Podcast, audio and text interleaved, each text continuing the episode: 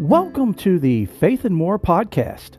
I firmly believe that the divine works through people to help us every day. These angels and saints are so very humble. Many of us don't know they exist or existed. Hello, my name is Angel, and I'll be your host as we explore the lives of these amazing beings.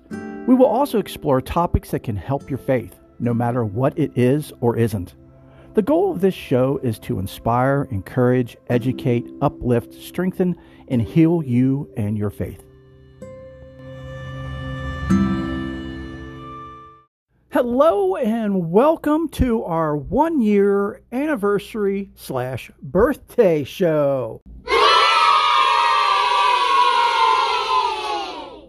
So, a year ago on September 5th, which will be tomorrow, um, we started the show and had our very first welcome episode. You can always go all the way back and check that out. If you're new to the show, you're probably scratching your head saying, wow, this show's been here a year. Yes, it has. Absolutely. And welcome. Thank you for finding us and joining us. It is my deepest hope and prayer that you find everything you're looking for in a show, podcast, especially a faith based podcast here and more. And if you're returning, infinite thanks, blessings, and love to all of our longtime listeners. So before we begin our happy anniversary slash happy birthday show, um, I do want to remind everyone about the St. Pets episode that I've been talking about at the end of every show uh, for this season. Uh, well, you know, partly through the season. But that's going to be coming up pretty soon, that season finale for season three. Yeah, I mean, just think how quick a year went by, and here we are. And yeah, we'll be ending season three here uh, not too long from now. And um, I still am in need of, you know, stories about your blessed pets. Um, doesn't matter what type of pet it is or was, whether it's living or has passed. Please send me your stories about your beloved pets. Uh, they are such angels and saints. They love us unconditionally and they do so much for us. And I would love to share the story or stories of your pet or pets. So you can send in more than one uh, for the season finale show, which is going to be called Saint Pets. So I want that to be, um, you know, a beautiful mosaic of everyone that listens to the show's pets. Uh, again, past or present, um, so we can share those with everyone. And as always, there'll be information at the end of the show on exactly how to send me that information. So before we begin this week's show, I do need to give a disclaimer. And one more quick announcement. Our website has been updated. How many of you go to the website or have gone to the website? Show of hands? Yeah, not many. It is an incredible and valuable, absolutely free resource that I strongly urge you all to check out. There's been two pages added to the website. One is a prayer request page where I will list the details of the prayer request and updates instead of filling all that in at the end of every show before our closing prayers and benediction. I figured it would be best to post it on the website that way it's there for quick referral. That way, when you are doing your daily prayers, um, you can go to the website and there is a list of everybody to pray for and what their needs are. And secondly, the second page, or say third page, that's been added to the website is an About Me uh, page. So if you want any more information on me that you don't already know that I haven't already shared, I know I talk a lot and I share probably way too much. But if that itch isn't scratched, please check out that page. It's the about page on the website. Well, you'll you'll find more juicy details about moi. And one more thing before we begin, I have to give this disclaimer. Warning, warning, warning the following, the following could be considered, considered fantastical and most definitely fantastical. So, this week we are going to explore the life of Saint Teresa of Avila. So, those of you who are Roman Catholic, and maybe, maybe even some that aren't even Roman Catholic, I'm sure have heard of St. Teresa of Avila. Whether you've heard of her by name or you've studied any of her books or you may have heard her mentioned in church or on EWTN or some other Roman Catholic channel. Um, she is probably one of the most well known saints in the Roman Catholic Church, and she is also a doctor of the church, the first female doctor in the Roman Catholic Church. Imagine that. Yeah, I know. Don't get me started on that. But regardless, we are so very happy uh, to be doing the show today on St. Teresa of Avila. And St. Teresa is probably, without a doubt, one of the greatest mystics uh, in history. So, the article I'm going to be reading from today uh, came from the EWTN um, network's website. And I will definitely, as always, have a link to it in the description if you'd like to read it yourself or study it yourself or print it out and put it in a book or whatever you want to do. You keep your notes and things of that nature and journals. Uh, her story is just, you know, I hate to keep using that cliche term, but truly, truly amazing. Um, and we'll see, you know, her life is very similar to so many of the saints that we've uh, studied and learned about over the beginning, since the beginning of the show, or I should say, podcast. okay, so in the autobiography, which she completed towards the end of her life, Saint Teresa of Avila gives us a description of her parents, along with a disparaging estimate of her own character. Yes, she was no different than most of the saints, where they consistently uh, put themselves down. And I mean, it, it goes beyond humble. It's almost, I don't want to use the word abuse, but it, it borderlines that. I mean, if somebody today was to be thinking of themselves in these terms, uh, as some of these saints do, um, yeah, it's it's it's a form of self abuse. So Saint Teresa says the possession of virtuous parents who lived in the fear of God together with those favors which I received from the, his divine majesty might have made me good if I had not been so very wicked. A heavy conscience of sin was prevalent in 16th century Spain, and we can readily discount this avowal of guilt. What we are told of Teresa's early life does not sound in the least wicked, but is plain that she was an unusually active, imaginative, and sensitive child. Her parents, Don Alfonso Sanchez de Cepeda and Donna Beatriz de Villa y Ahumada, his second wife, were people of position in Avila, a city of old Castile, where Teresa was born on March 28, 1515. That was just a, what a few days ago. What was that? That was last week, wasn't it? There were nine children of this marriage, of whom Teresa was the third, and three children of her father's first marriage. So that makes 12 kids altogether. Wow. Piously reared as she was, Teresa became completely fascinated by the stories of the saints and martyrs, as was her brother Roderiga Rodrigo, who was near his her own age and her partner in youthful adventures. Once, when Teresa was seven, they made a plan to run away to Africa, where they might be beheaded by the infidel Moors and so achieve martyrdom. So, yeah, that was a thing back in those days that martyrdom, or for people to be a martyr, to give their lives for their faith, uh, could be equivalent to um, how some kids and even some adults view like the Avengers and superheroes and uh, Batman and, and things of that nature. They were the heroes of that era, of that time. That I know it sounds strange, but people wanted to be like them. They wanted to die for their faith.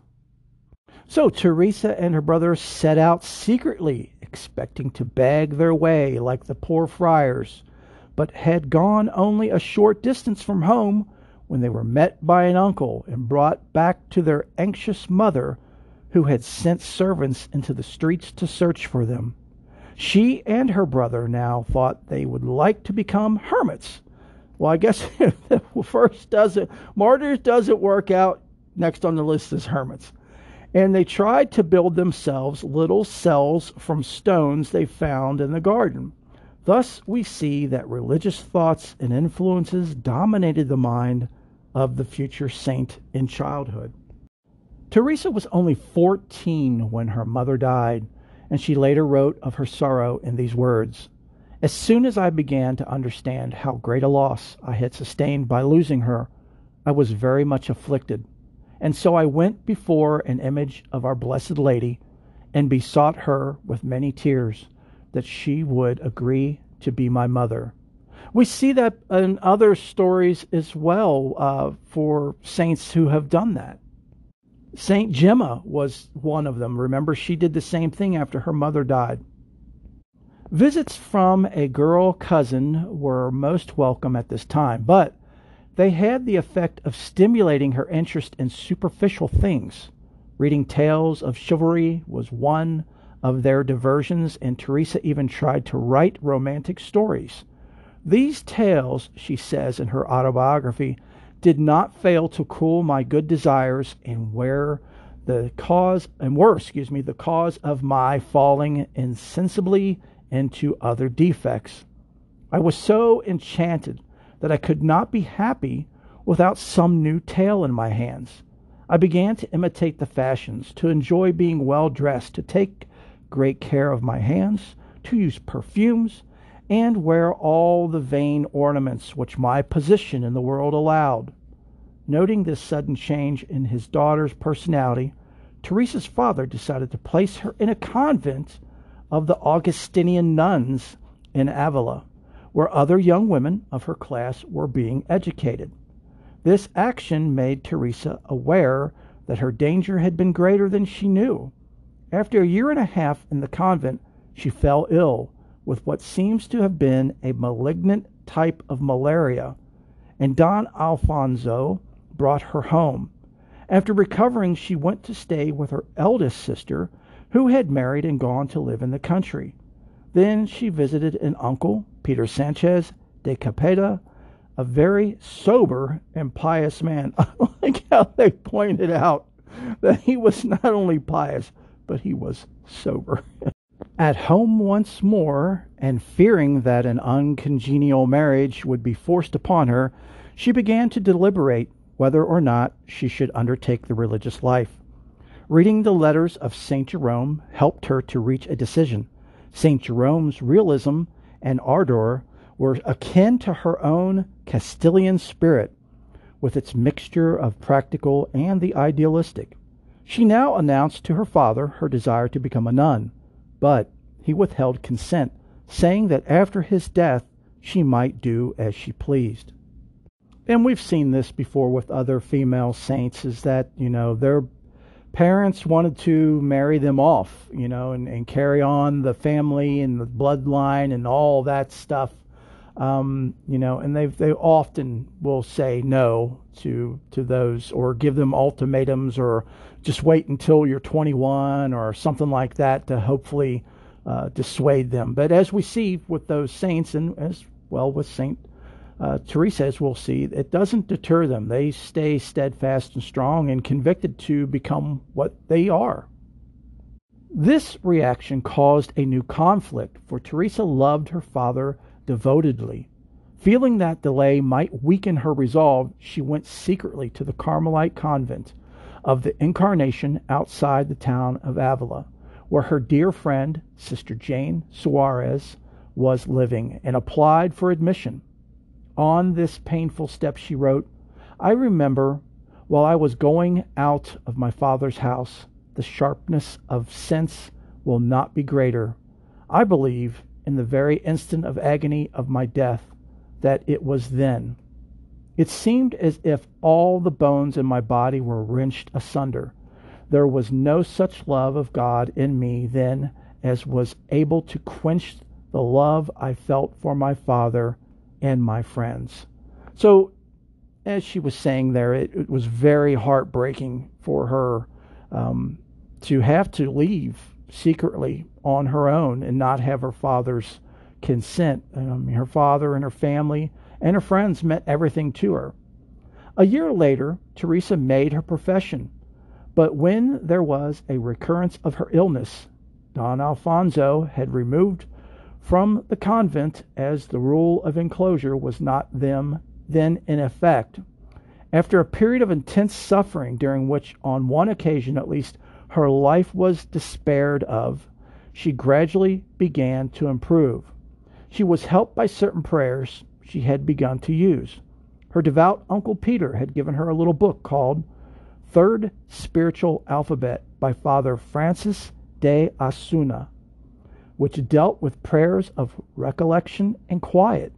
Taking this book as her guide, she began to concentrate on mental prayer and progress towards the prayer of quiet, with the soul resting in divine contemplation, all earthly things forgotten. Occasionally, for brief moments, she attained the prayer of union, in which all the powers of the soul are absorbed in God she persuaded her father to apply himself to this form of prayer.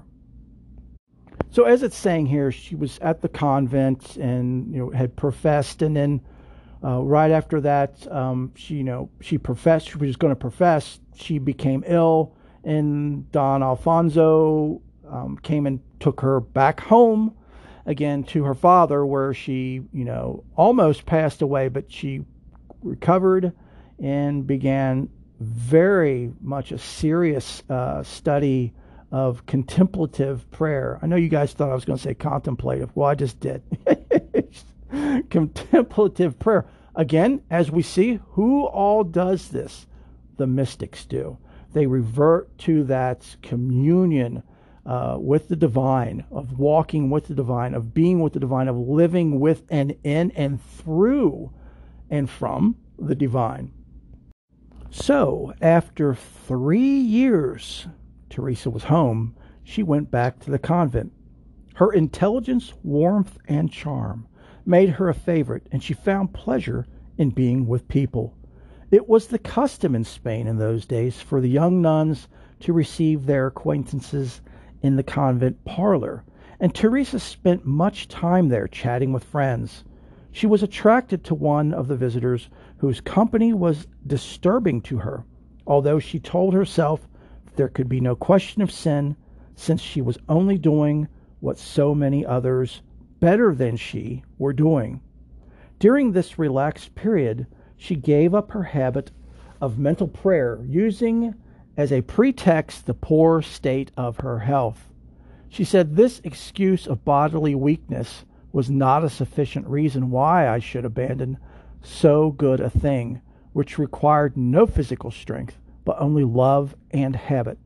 In the midst of sickness, the best prayer may be offered, and it is a mistake to think it can only be offered in solitude.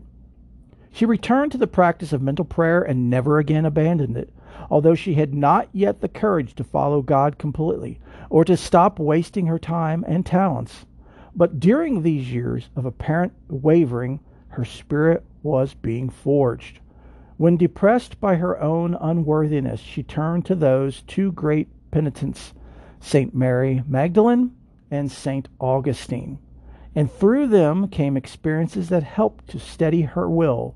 One of the readings, or one was the reading of St. Augustine's Confessions, another was an overpowering impulse to penitence before a picture of the suffering Lord, in which she writes, I felt Mary Magdalene come to my assistance.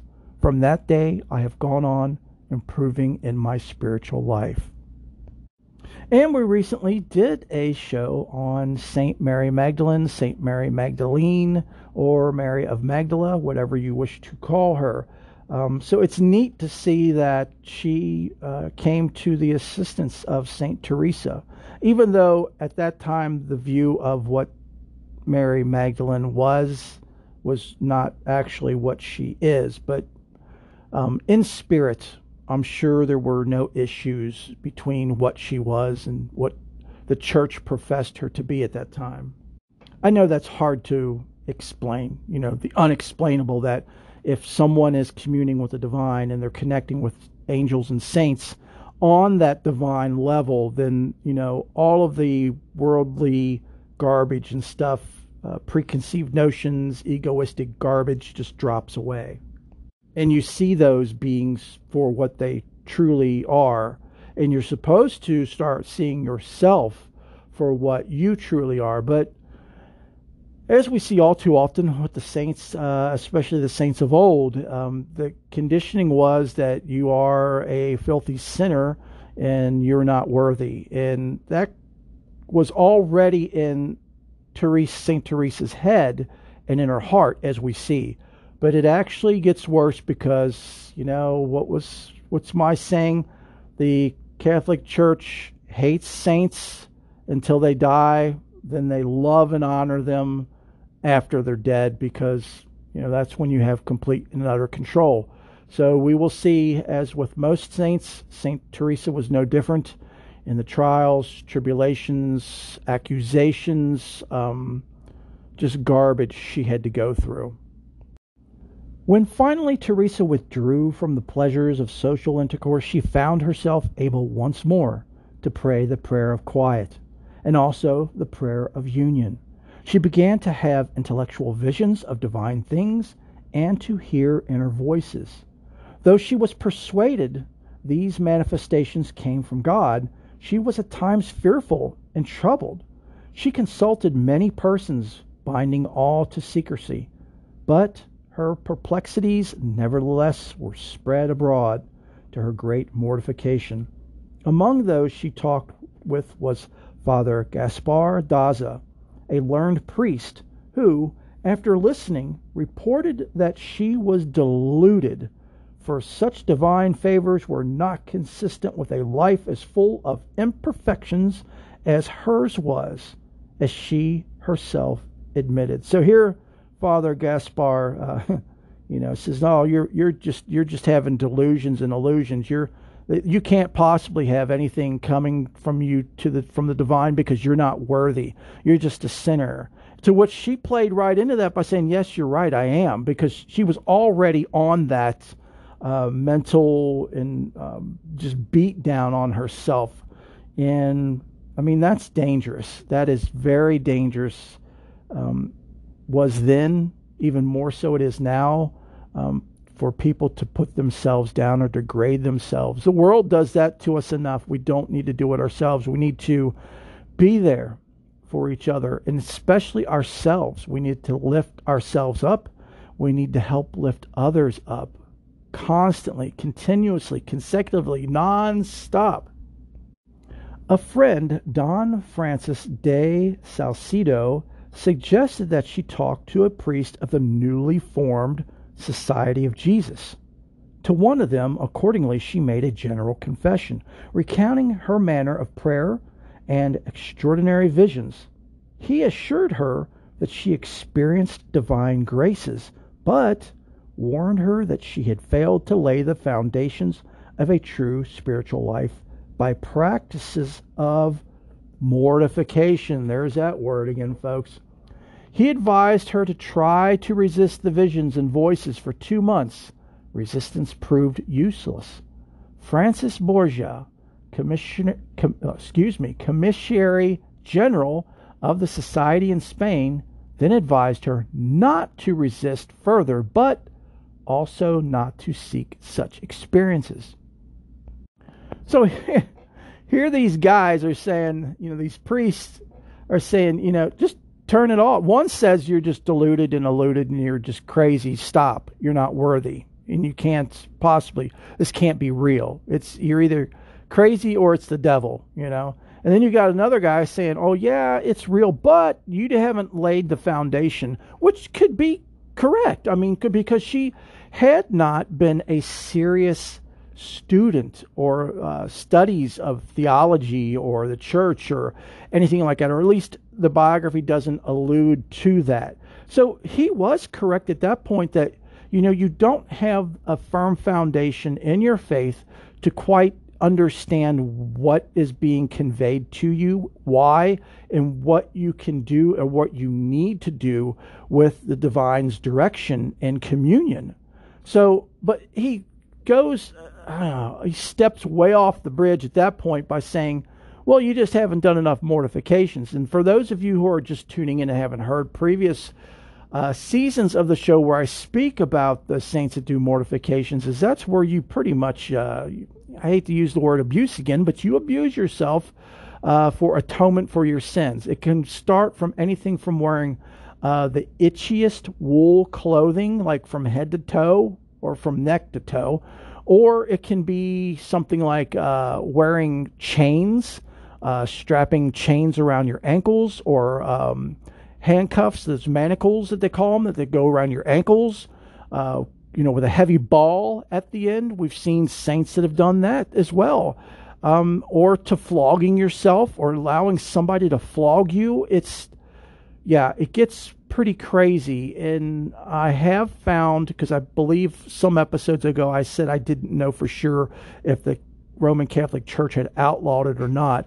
From what I've been able to find, um, these extreme mortifications have been, but mortifications in general are still permitted on the authority of your uh, spiritual director um, or your spiritual father. So all of them are spiritual confessor. So anybody in the monastic life has a spiritual father, mother, confessor, um, or director, and they are to do as they're directed by these people. They're their mentor, their teacher, whatever you want to to label them, and they are not to um, go against that. Even though we've seen in the past saints some saints have been told to not do mortifications and they've ignored that uh, or, you know, just thrown that out the window and continue to do it in secret, which is an a big issue because um, monks, nuns, priests, sisters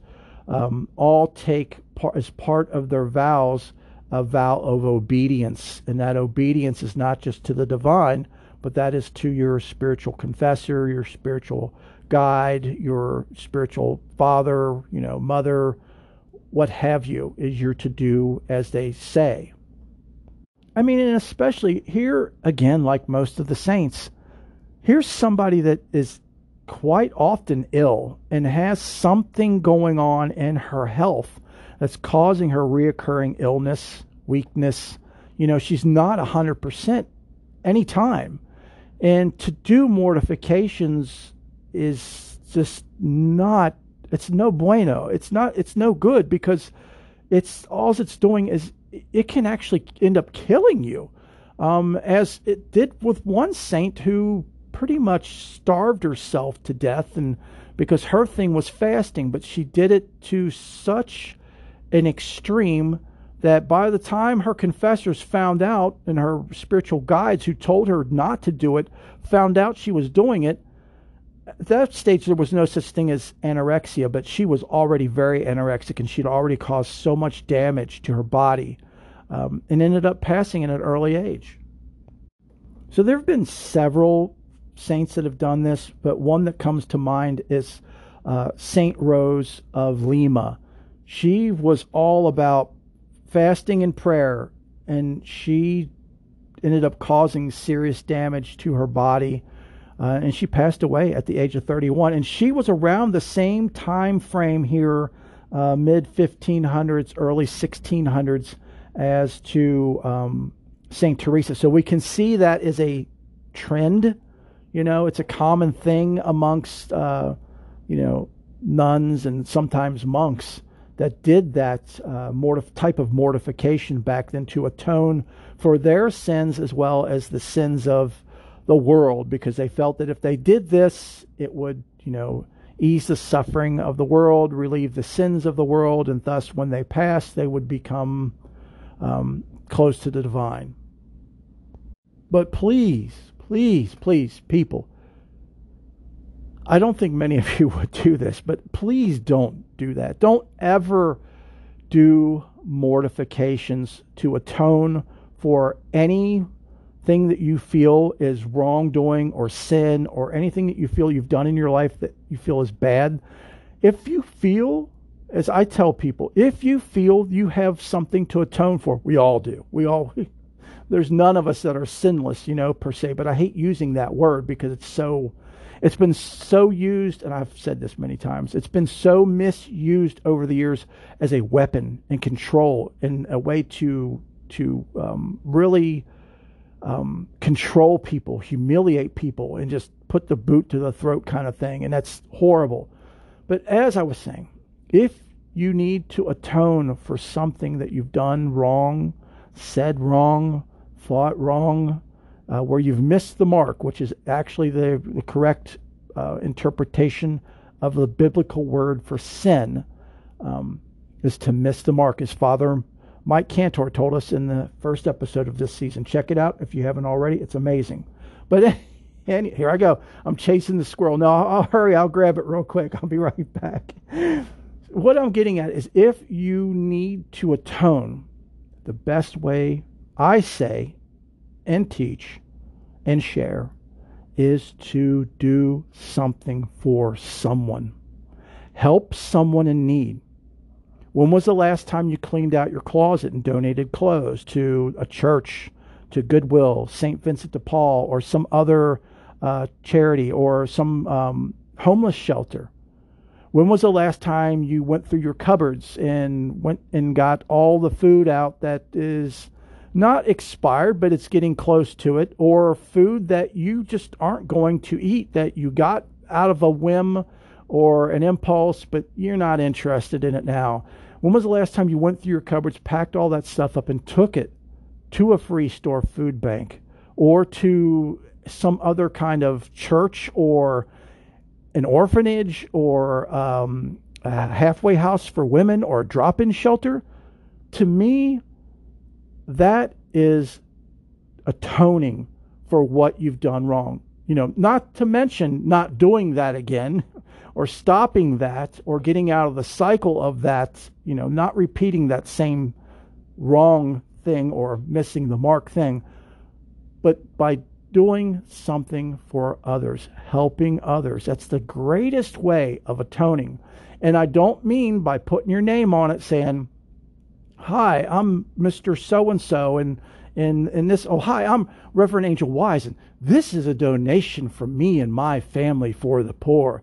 No, that that's that's the wrong the wrong motivation and the wrong intention, and that's that's not going to be the atonement for you. You're not going to get any cookies or points or atonement uh, coupons for the, for that. I should say atonement um, tokens. There you go. You're not going to get any atonement tokens for that. It's got to be selfless from your heart. No ego, no pride. Help. That is the best way to atone. You don't have to and don't need to hurt yourself, harm yourself, abuse yourself. Do something and help others. Another Jesuit father, Balthazar Alvarez, who now became her director, pointed out certain traits that were incompatible with perfect grace. He told her that she would do well to beg God to direct her to what was most pleasing to Him, and to recite daily the hymn of Saint Gregory the Great, Vini or Vini Creator Spiritus. One day, as she repeated the stanzas, she was seized with a rapture in which she heard these words I will not have you hold conversations with men, but with angels. For three years, while Father Balthazar was her director, she suffered from the disapproval of those around her, and for two years from extreme desolation of soul. She was censored for her austerities and ridiculed as a victim of delusion or a hypocrite.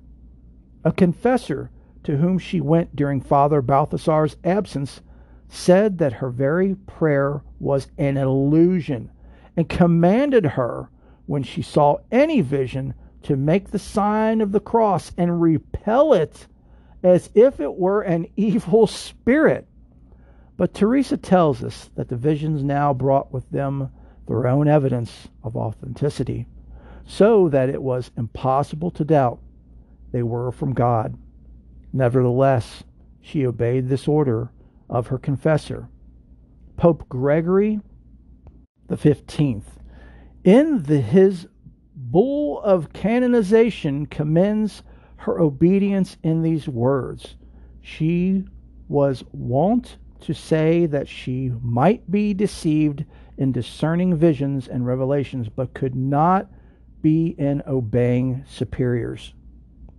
So we see she was beat down for what, three years, and told to actually make the sign of the cross and uh, rebuke and repel these uh, visions and things when they came to her. But you can't do that with the divine. I mean, it's just, it's absolutely impossible. And, you know, that shows uh, nothing, you know, derogatory against these uh, priests and, and fathers and popes and stuff, but they were just completely ignorant to what the divine actually and truly is. That how could you stop a mere mortal human?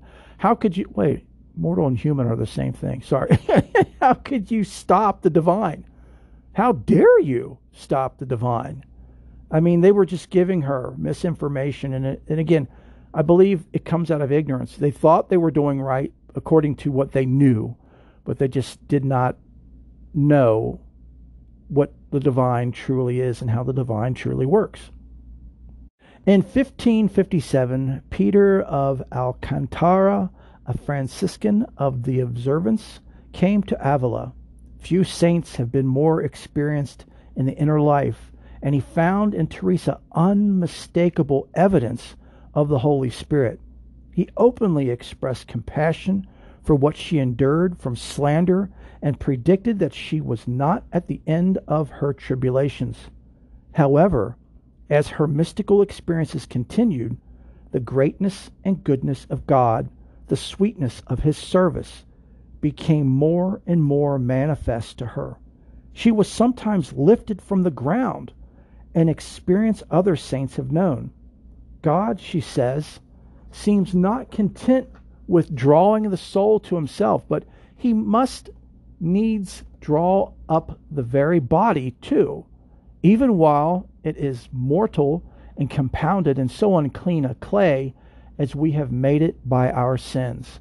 So she's not only now, you know, this awesome Franciscan, you know, who has seen other saints and, and knows what those signs are, uh, sees this in her, but tells her, look, you know, your trials and tribulations aren't over yet. They're they're unfortunately going to continue. But now, bless her heart, here's here's Teresa's now starting to levitate. You know, the divine when she becomes enraptured with the divine, it she starts to to levitate and float. It was at this time, she tells us, that her most singular experience took place her mystical marriage to Christ and the piercing of her heart. Now, this is where it's getting fantastical. If you didn't if you thought the levitating was something, hang on to your seats, folks.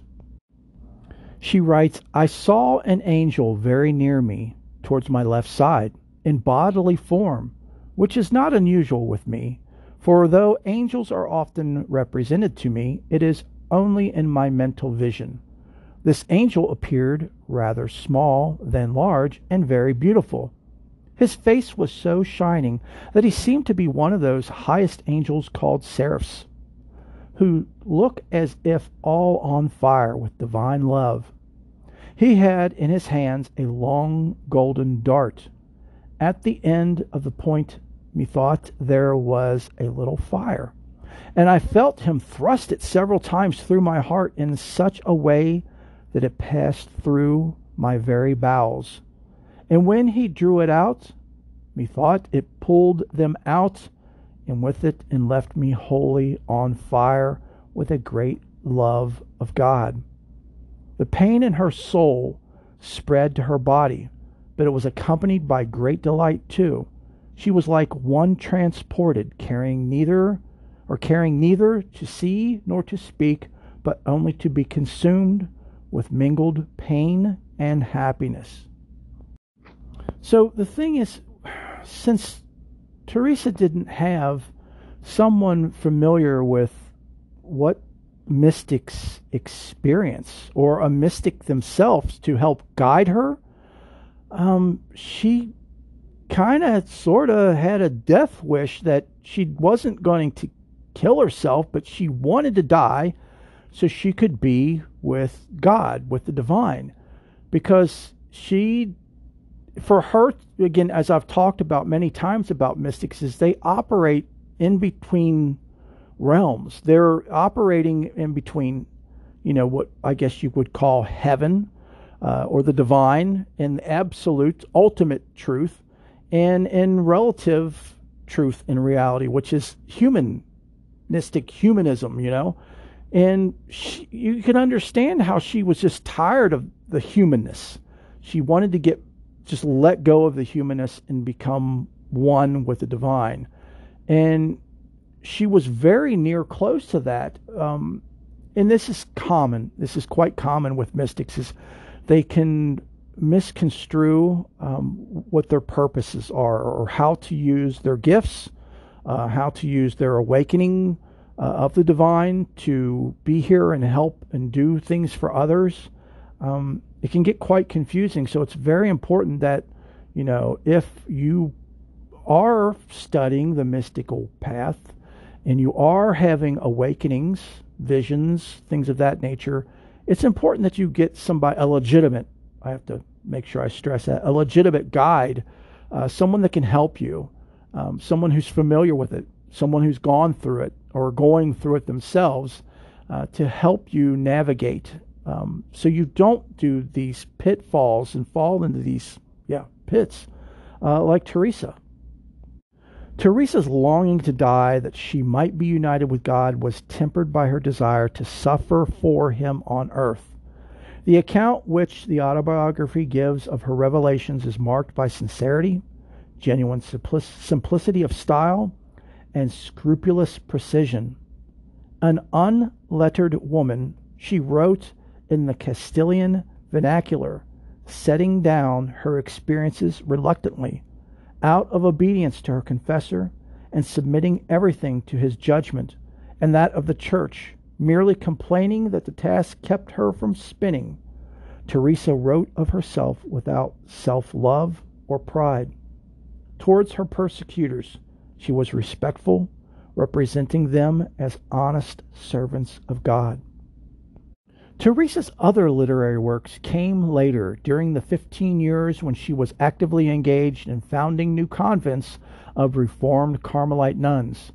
They are proof of her industry of and her power of memory, as well as of real talent for expression. The Way of Perfection she composed for the special guidance of her nuns, and the foundations for their further edification. The interior castle was perhaps meant for her for all Catholics. In it, she writes with authority on the spiritual life.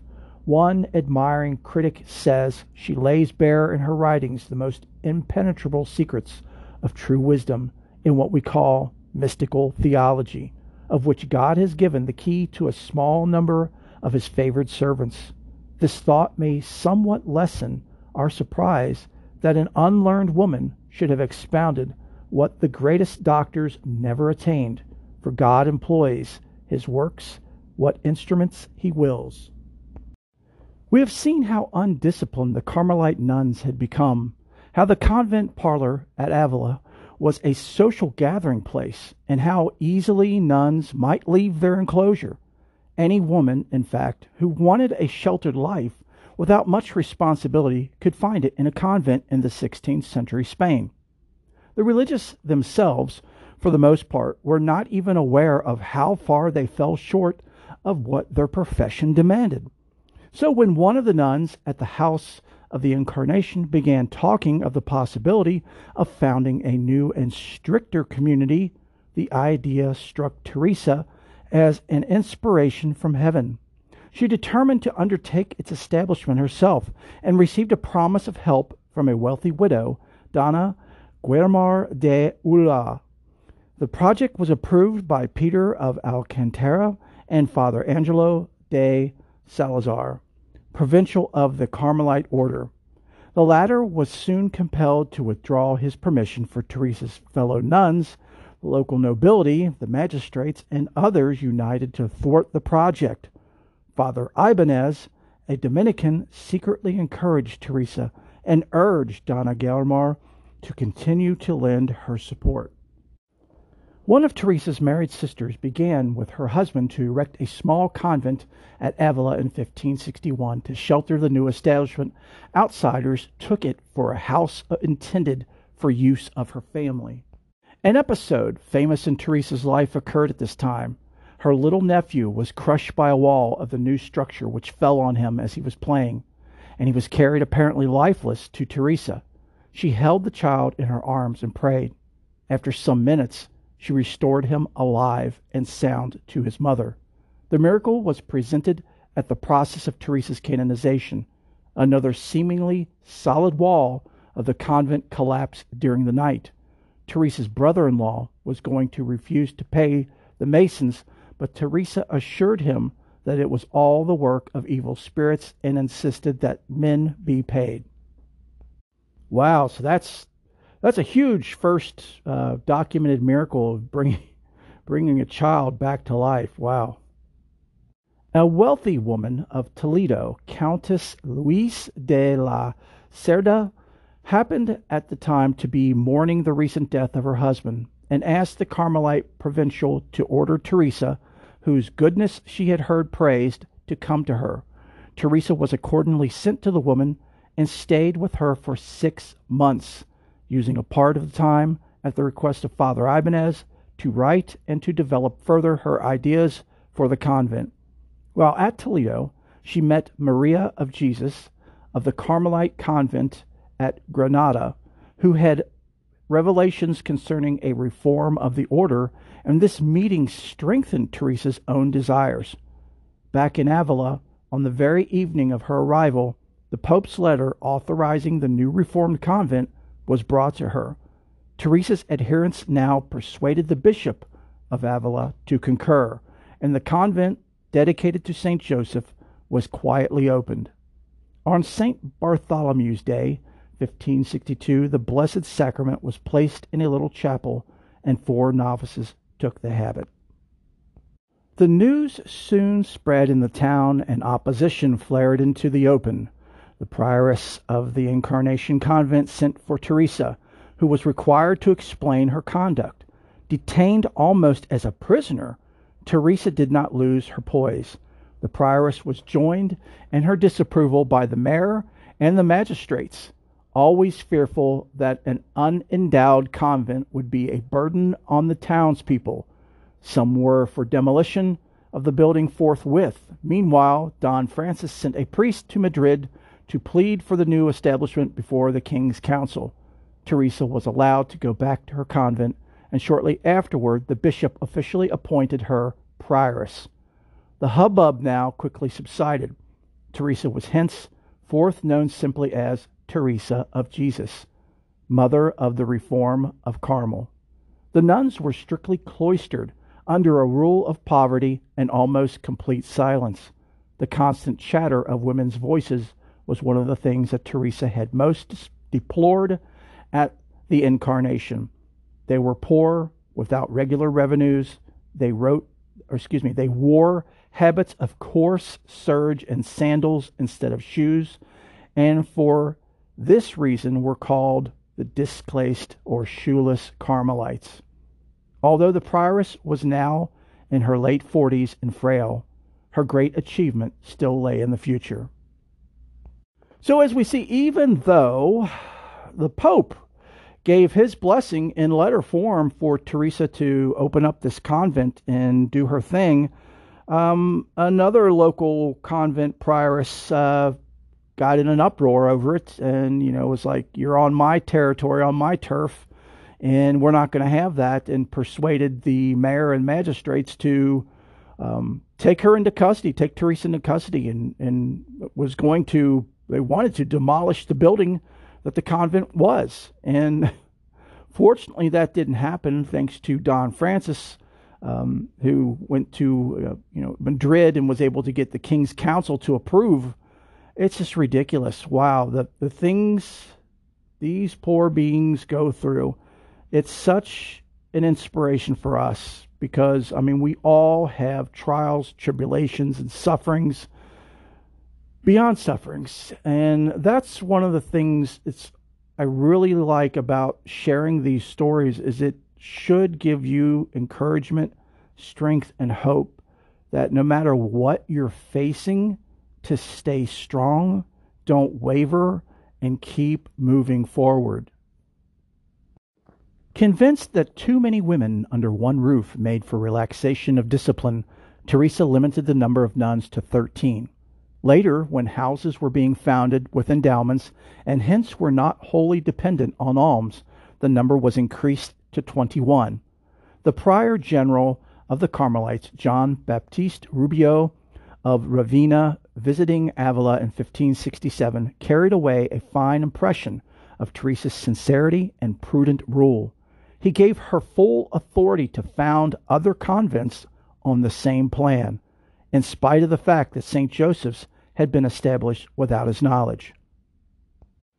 Five peaceful years were spent with the thirteen nuns in the little convent of St. Joseph. Teresa trained the sisters in every kind of useful work and in all religious observances, but whether at spinning or at prayer, she herself was always first and most diligent. In August 1567, she founded a second convent in Medina del Campo. The Countess de la Cerda was anxious to found a similar house in her native town of Malagon, and Teresa went to advise her about it.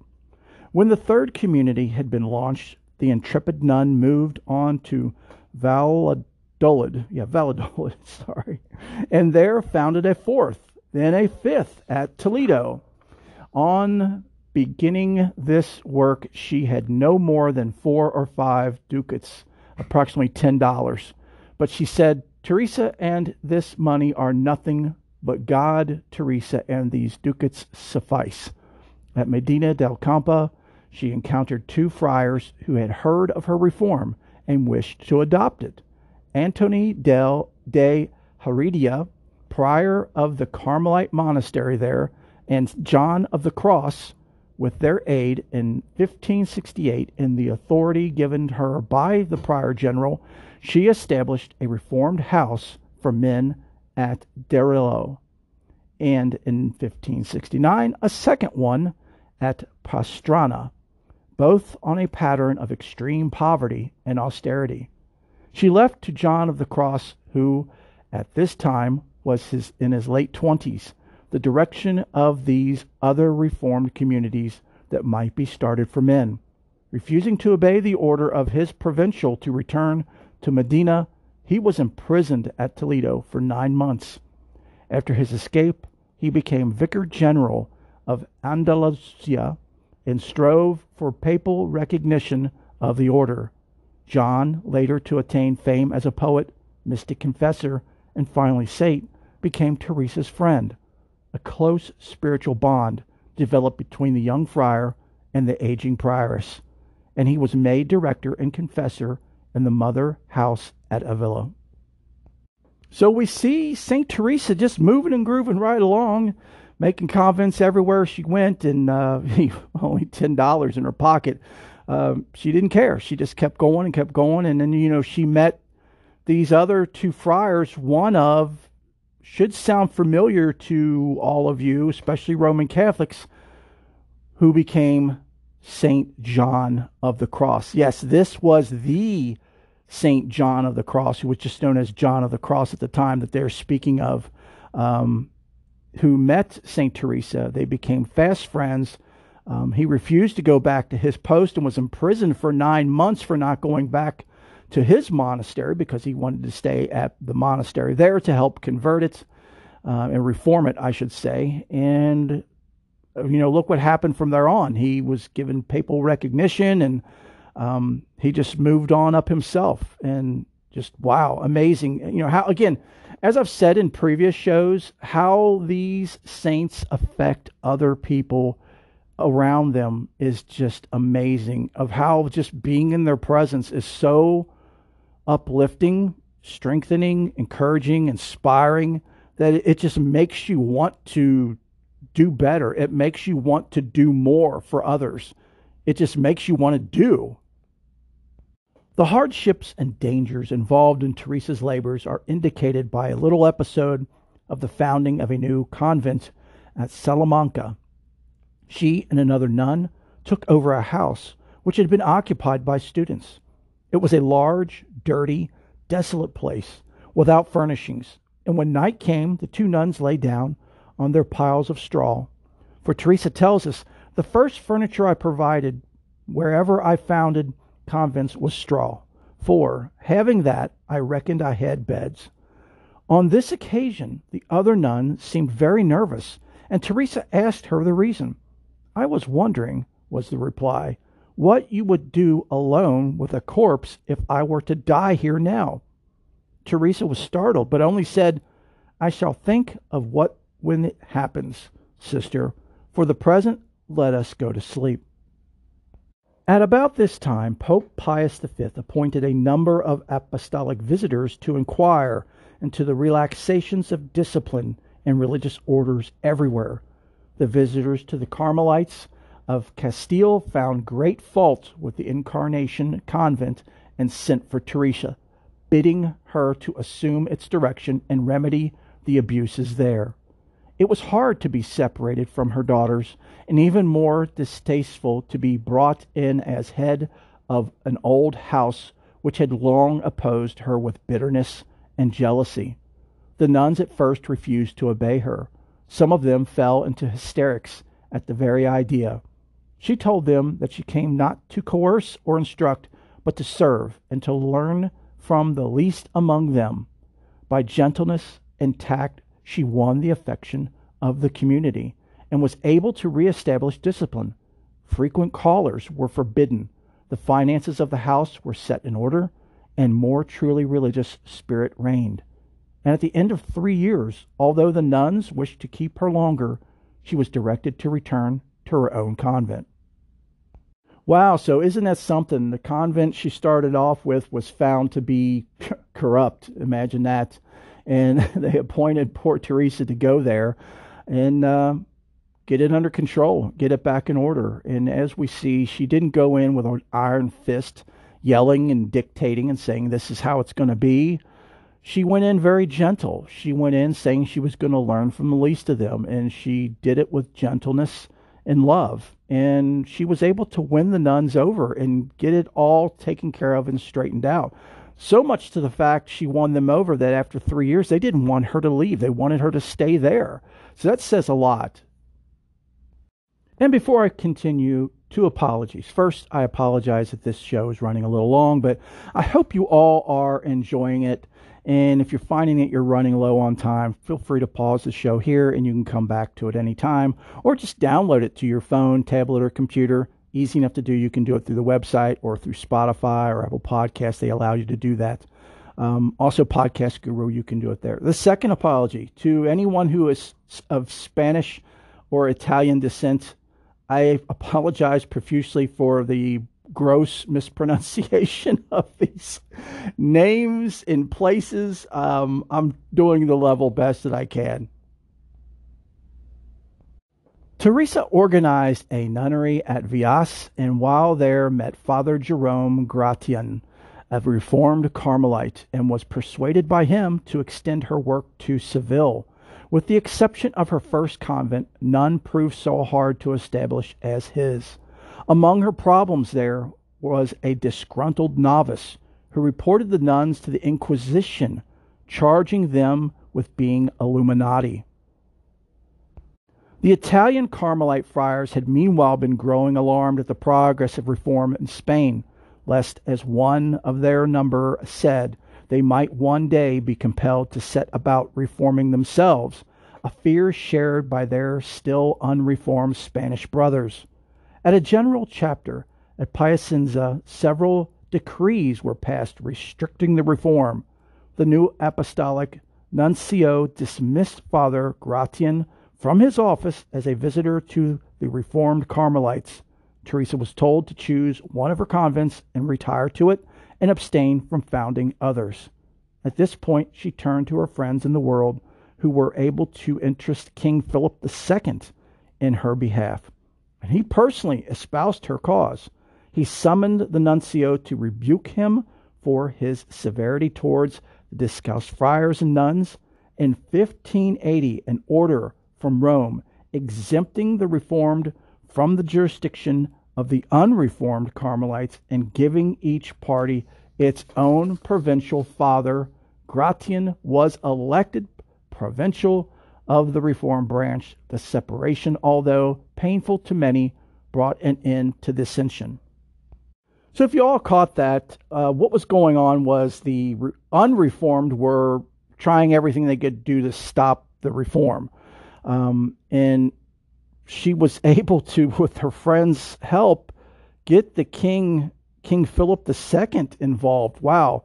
And get him to get this stopped. And then Rome decided to finally get involved. I know, don't get me started. To get involved to do something about this and separated the two, the reformed from the unreformed, and therefore just appointing uh, a provincial to run the reformed, which blessings was uh, Father Gratian. Teresa was a person of great natural gifts. Her ardor and lively wit was balanced by her sound judgment and psychological insight. It was no mere flight of fancy when the English Catholic poet Richard Crashaw called her the eagle and the dove.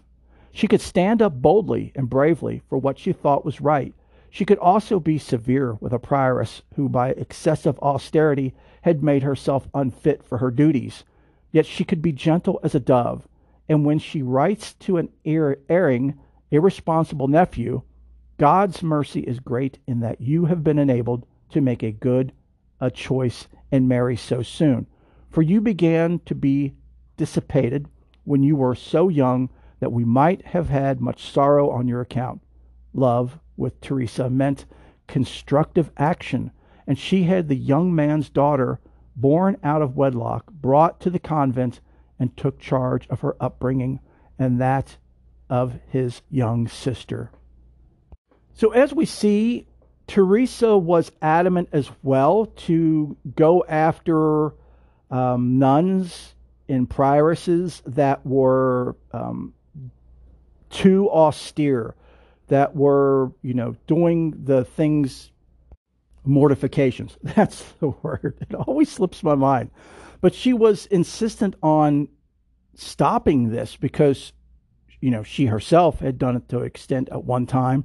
She had now seen and realized that that was wrong and that it's wrong to do so many mortifications and be so austere that you harm yourself to where you can't fulfill your obligations and duties as um, a member of the clergy. So it's awesome that she was able to to try to thwart that as much as she could. One of Teresa's charms was a sense of humor. In the early years, when an indiscreet male visitor to the convent was praised the beauty of her bare feet, she laughed and told him to take a good look at them, for he would never see them again, implying that in the future he would not be admitted. Her method of selecting novices was characteristic. The first requirement, even before piety, was intelligence. A woman could attain to piety, but scarcely to intelligence, but which she meant common sense as well as brains. An intelligent mind, she wrote, is simple and teachable. It sees its faults and allows itself to be guided. A mind that is dull and narrow never sees its faults, even when shown them. It is always pleased with itself and never learns to do right. Pretentiousness and pride annoyed her. Once a young woman of high reputation for virtue asked to be admitted to a convent in Teresa's charge, and added, as if no emphasis, excuse me, as if to emphasize her intellect, I shall bring my Bible with me. What? exclaimed Teresa. Your Bible? Do not come to us. We are only poor women who know nothing but how to spend and how to do as we are told. so poor Teresa had an admirer, a guy, a guy with a foot fetish. oh my gosh, going all the way back to the late 1500s. Guys could still be, oh, oy, oy. In spite of a naturally sturdy constitution, Teresa continued throughout her life to suffer from ailments which physicians found baffling. It would seem that sheer willpower kept her alive. At the time of the definitive division of the Carmelite order, she had reached the age of 65. and was broken in health. Yet during the last two years of her life, she somehow found strength to establish three more convents. They were at Granada in the far south, at Burgos in the north, and at Soria in Portugal. The total was now 16. What an astounding achievement this was for one small, enfeebled woman. Maybe better we appreciate if we recall the hardships of travel. Most of this extensive journeying was done in a curtained carriage or cart drawn by mules over the extremely poor roads. Her trips took her from the northern provinces down to the Mediterranean and west into Portugal, across the mountains, rivers, and arid plateaus. She and the nun who accompanied her endured all the rigors of a harsh climate, as well as the steady discomfort of rude lodgings and scanty food. In the autumn of 1582, Teresa, although ill, set out to Alva de Tormes, where an old friend was expecting a visit from her. Her companion of later years, Anne of St. Bartholomew, describes the journey. Teresa grew worse on the road, along which there were few habitations. They could get no food save figs, and when they arrived at the convent, Teresa went to bed in a state of exhaustion. She never recovered, and three days later she remarked to Anne, At last, my daughter, I have reached the house of death, a reference to her book the seven mansions. Extreme unction was administered by Father Antony de Heredia, a friar of the Reform, and when he asked her where she wished to be buried, she plaintively said, Will they deny me a little ground for my body here? She sat up and she received the sacrament, exclaiming, O oh my Lord, now is the time that we shall see each other, and died in Anne's arms. It was the evening of October 4th. The next day, as it happened, the Gregorian calendar came into use. The readjustment made it necessary to drop 10 days, so that October 5th was counted as October 15th, and this later date became Teresa's feast day.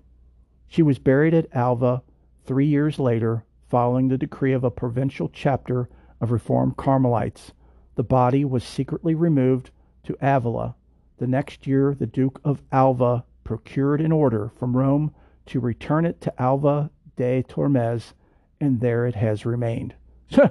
so they were they were fighting over her body after she passed. Bless her soul. Teresa was canonized in 1662. Shortly after her death, Philip II, keenly aware of the Carmelite nun's contribution to Catholicism, had her manuscripts collected and brought to his great palace of the Escorial, and there placed in a rich case, the key of which he carried on his person. These writings were edited for publication by two Dominican scholars and brought out in 1587. Subsequently, her works have appeared in uncounted Spanish editions and have been translated into many languages. An ever spreading circle of readers through the centuries have found understanding and courage in the life and works of this nun of Castile, who is one of the glories of Spain and of the Church. Teresa's emblems are a heart, an arrow, and a book. So there you have it, folks. That is a little story of uh, Saint Teresa of Avila. Um, feel free to check out her biography. There are so many books about her. I'll put a couple links in the show notes uh, to give you a head start, but you can just do a Google search or an Amazon search to find more on her. Just put in St. Teresa of Avila, and so much will come up. And I think it's really cool that, you know, she was kind of a mentor to, you know, the soon to be St. John of the Cross. And we will definitely be doing a show on him in the future. So, as we continue on with these saints, it's giving us more of a clear window into what the mystics are and what mysticism is. And that it's definitely something that's attainable. It's something that each one of us can do. And I think that's what the, um, the, the saints try to do the most is to point out how natural and how ordinary being a mystic is. Um, you know, it's not complicated. It's just about, you know, just being a little disciplined and, you know, praying and, and having, you know, an open communication and communion with the divine, whatever that divine is to you. Now, I know some of you who listen aren't Christian, aren't Catholic, and that's that's fine. That's that's absolutely fine. But you can still be a mystic in your faith by whatever divine you believe in or by whatever label that divine goes by, uh, doing the very same thing, you know, having communion with that divine or having communion with the saints or saints of your uh, faith or, you know, whoever represents your faith. You know, you can find so much strength, encouragement, and power in that to develop that discipline, you know, in your daily life to make your spiritual life um, kind of a priority. Yes, I mean, we all have busy lives. We all have to work. We all have families. We all have mortgages. We all have car payments and uh, utilities. And I know if the list goes on and on and on, not just to mention the current gas prices, which are just astronomical. But you can still make time for a spiritual life. I mean, when we want to do something, we can make time. We find it's easy to make time for it, or fairly easy. The same applies to our spiritual life. We should want to make time for that. Trust and believe me that it will be so beneficial to your life, to your everyday life. It will change you in positive ways, and you will get such a more richness and fullness of every moment of your life. You realize that you just, there's so much of your life that you're just on autopilot and you're really not paying any attention as life goes by. You're just doing, you're just a drone. You know, you get up, you do the same routine every day. You get up, you go to work, you come home, you eat, you go to bed, you know, and it's just, uh, you know, wash, rinse, repeat over and over and over again, you know, and, and, you just live for the weekend. But then when the weekend gets here, you're exhausted. You go do some more things and then come back exhausted. And what do you do? You start the week exhausted, back to work. And it's just, life does not have to be that extreme. Yes, we still have to go through the daily grind unless we're fortunate enough to be billionaires or win the lottery. Uh, but until then, yeah, we still have to do it Believe me, the stronger your spiritual life is and your faith is, the easier your life will be. The more joy you will see in the mundane, the more benefit you will get from each and every moment, and the more aware you'll be of everything around you and everyone around you. Yeah, I know there, there I go again trying to explain the unexplainable, but I hope the pointers help a little bit. Just a quick reminder that our website has been updated. So I'm going to read off the people in need of prayers. And if you want the details on that, please go to the website, information at the end of the show and every show on how to get to the website. I strongly and greatly urge everyone to check it out. It's an amazing, valuable, and free resource. So I'm going to read the names again of those who are in need of prayers, and the details will be on the website. Mike S., Bob, Elaine, Clyde, Kathy, Michael T., Megan, Molly, and Gwen, Emma, Jean, and Father Mike Cantor. Please keep them in your heart, thoughts, and prayers. Okay, so I hope you all are still with me here. I'm going to do a closing prayer, but it's more of going to be a guided meditation. So thank you all for sticking around because now you get this treat. I hope you see it as a treat. anyway, um, earlier in the show, we were talking about, or the article talked about how Saint Teresa um, did a prayer of recollection. I'm going to share that with you all here, and I'm going to also um, include a link to an awesome PDF file, which is safe and free that you can download um, that will have this information I'm going to share you that you, so you can print it out or just keep it on your phone or tablet or computer and read it and do this meditation and prayer. So this prayer is called recollection because the soul collects its faculties together and enters within itself to be with its God. St. Teresa of Avila, that's what she said. The prayer of recollection has four parts. One is preparation, two is meeting the Lord, three is intimate sharing, and four the conclusion. So you all again, those of you who are of different faiths can adapt this in any way, shape, or form. It will work for your faith or anyone's faith. So, Teresa tells us, St. Teresa tells us that the beginnings will be difficult. We are acquiring a new habit. We need to be determined and trust that we are walking towards a new life with the Lord. So, this is not something you just do a one and done. This is like a daily practice. Remember, we were just talking about the importance of some kind of spiritual discipline, about doing some kind of spiritual practice every day. And this is a great way to do that. So, we need to determine the length of the time we will spend in prayer. We need to look for a silent spot that agrees with us. Make yourself comfortable in a posture that will allow you to go within. Choose a gospel passage, a hymn, an image, an icon, or light a candle to help you focus your attention on Jesus or whomever you follow. Surrender your concerns to our Lord and little by little come aware of your breathing, your body, and your inner world. Focus on His loving presence within you. Center your attention on Him. So, next we have meeting the Lord. Imagine the living Jesus within you. When withdrawing within, you can look at Him in a Bible scene and join Him in the scene as an observer or a participant. Or repeat a sentence that expresses what you would like to say to him, or recite the Our Father slowly, savoring every word. Remember that Jesus is the center of your prayer. You are seeking a friendship with him. Recall that you are in our Lord's presence.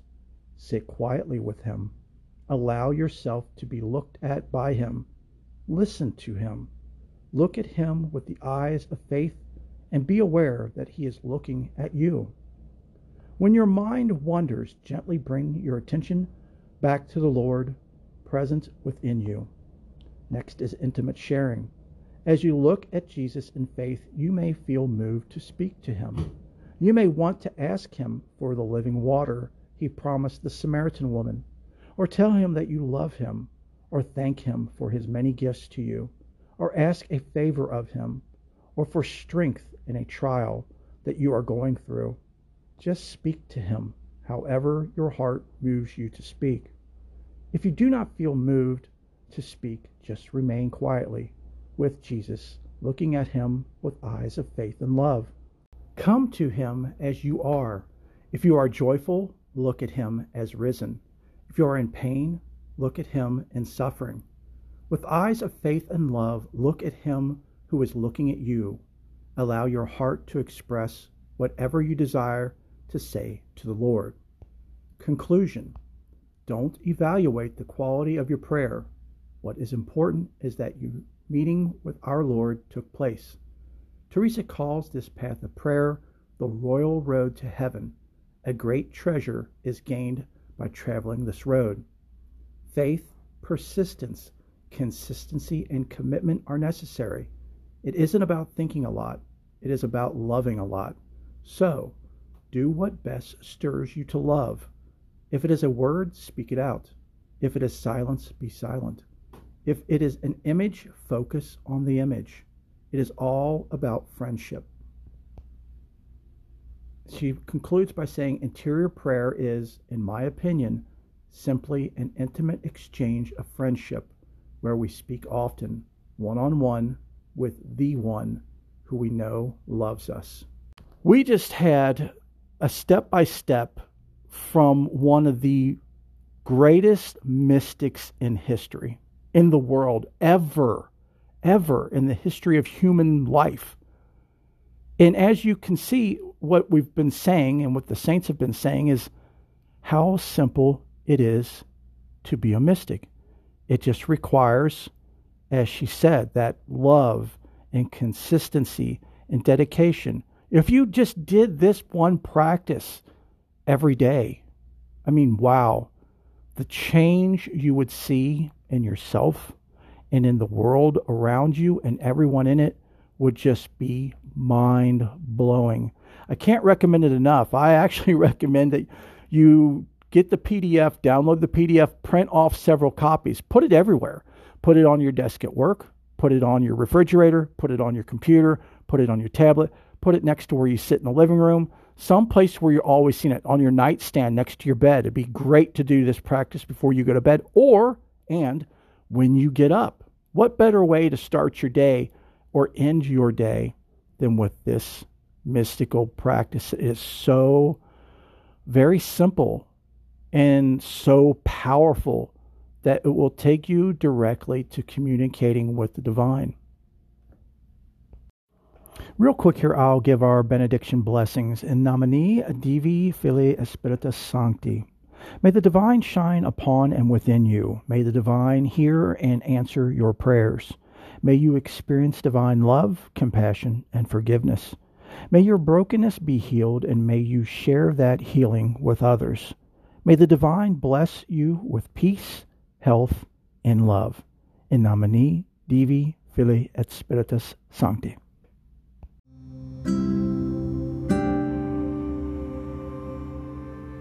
I so hope and pray that you have enjoyed the show and that you found everything that you've been searching for in a podcast, especially a faith based podcast, and more here with us. Don't be a stranger. Come around anytime, all the time.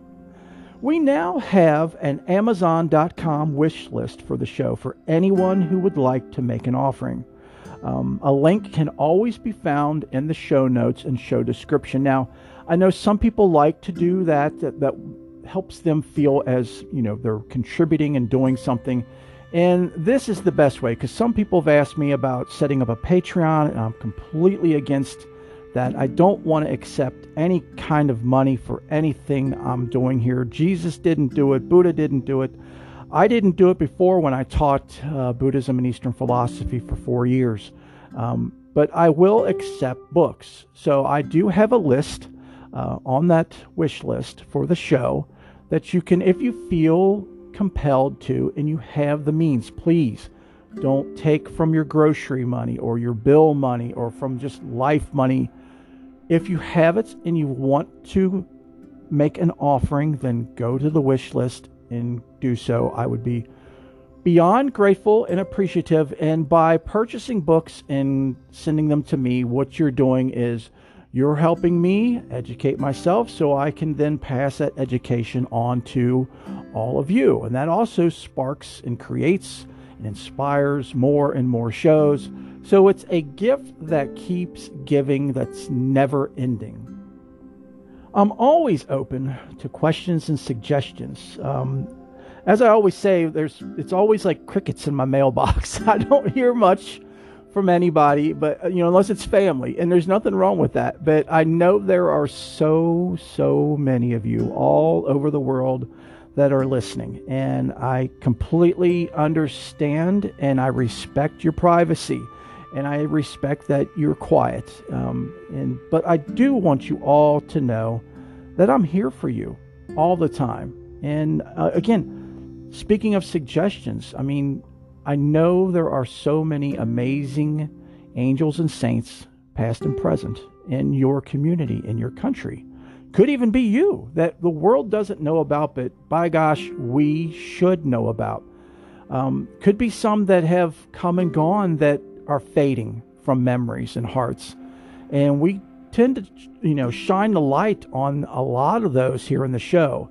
And that's kind of one of the goals of this show is to make sure these beings stay alive because they are such amazing, truly amazing. Um, it, it's tragic for someone, anyone really, to be their memory to be lost, uh, their life to be lost. And we don't want that. So, again, please, please, please feel free to contact me, share these people with me, even if it's you please get with me, share with me so I can share with the world. Remember, you don't have to be alone on your spiritual journey. Again, I'm always here for all of you. I'm always available to help guide, uh, offer advice. Uh, you can always email me directly or contact me through the website. My services are ever growing and expanding as the Spirit takes me and as you all need. And the cost of these services or all services I provide is absolutely zero, absolutely free. I'm here for you guys. Next is prayers. Uh, you guys always hear me say this, and you always will.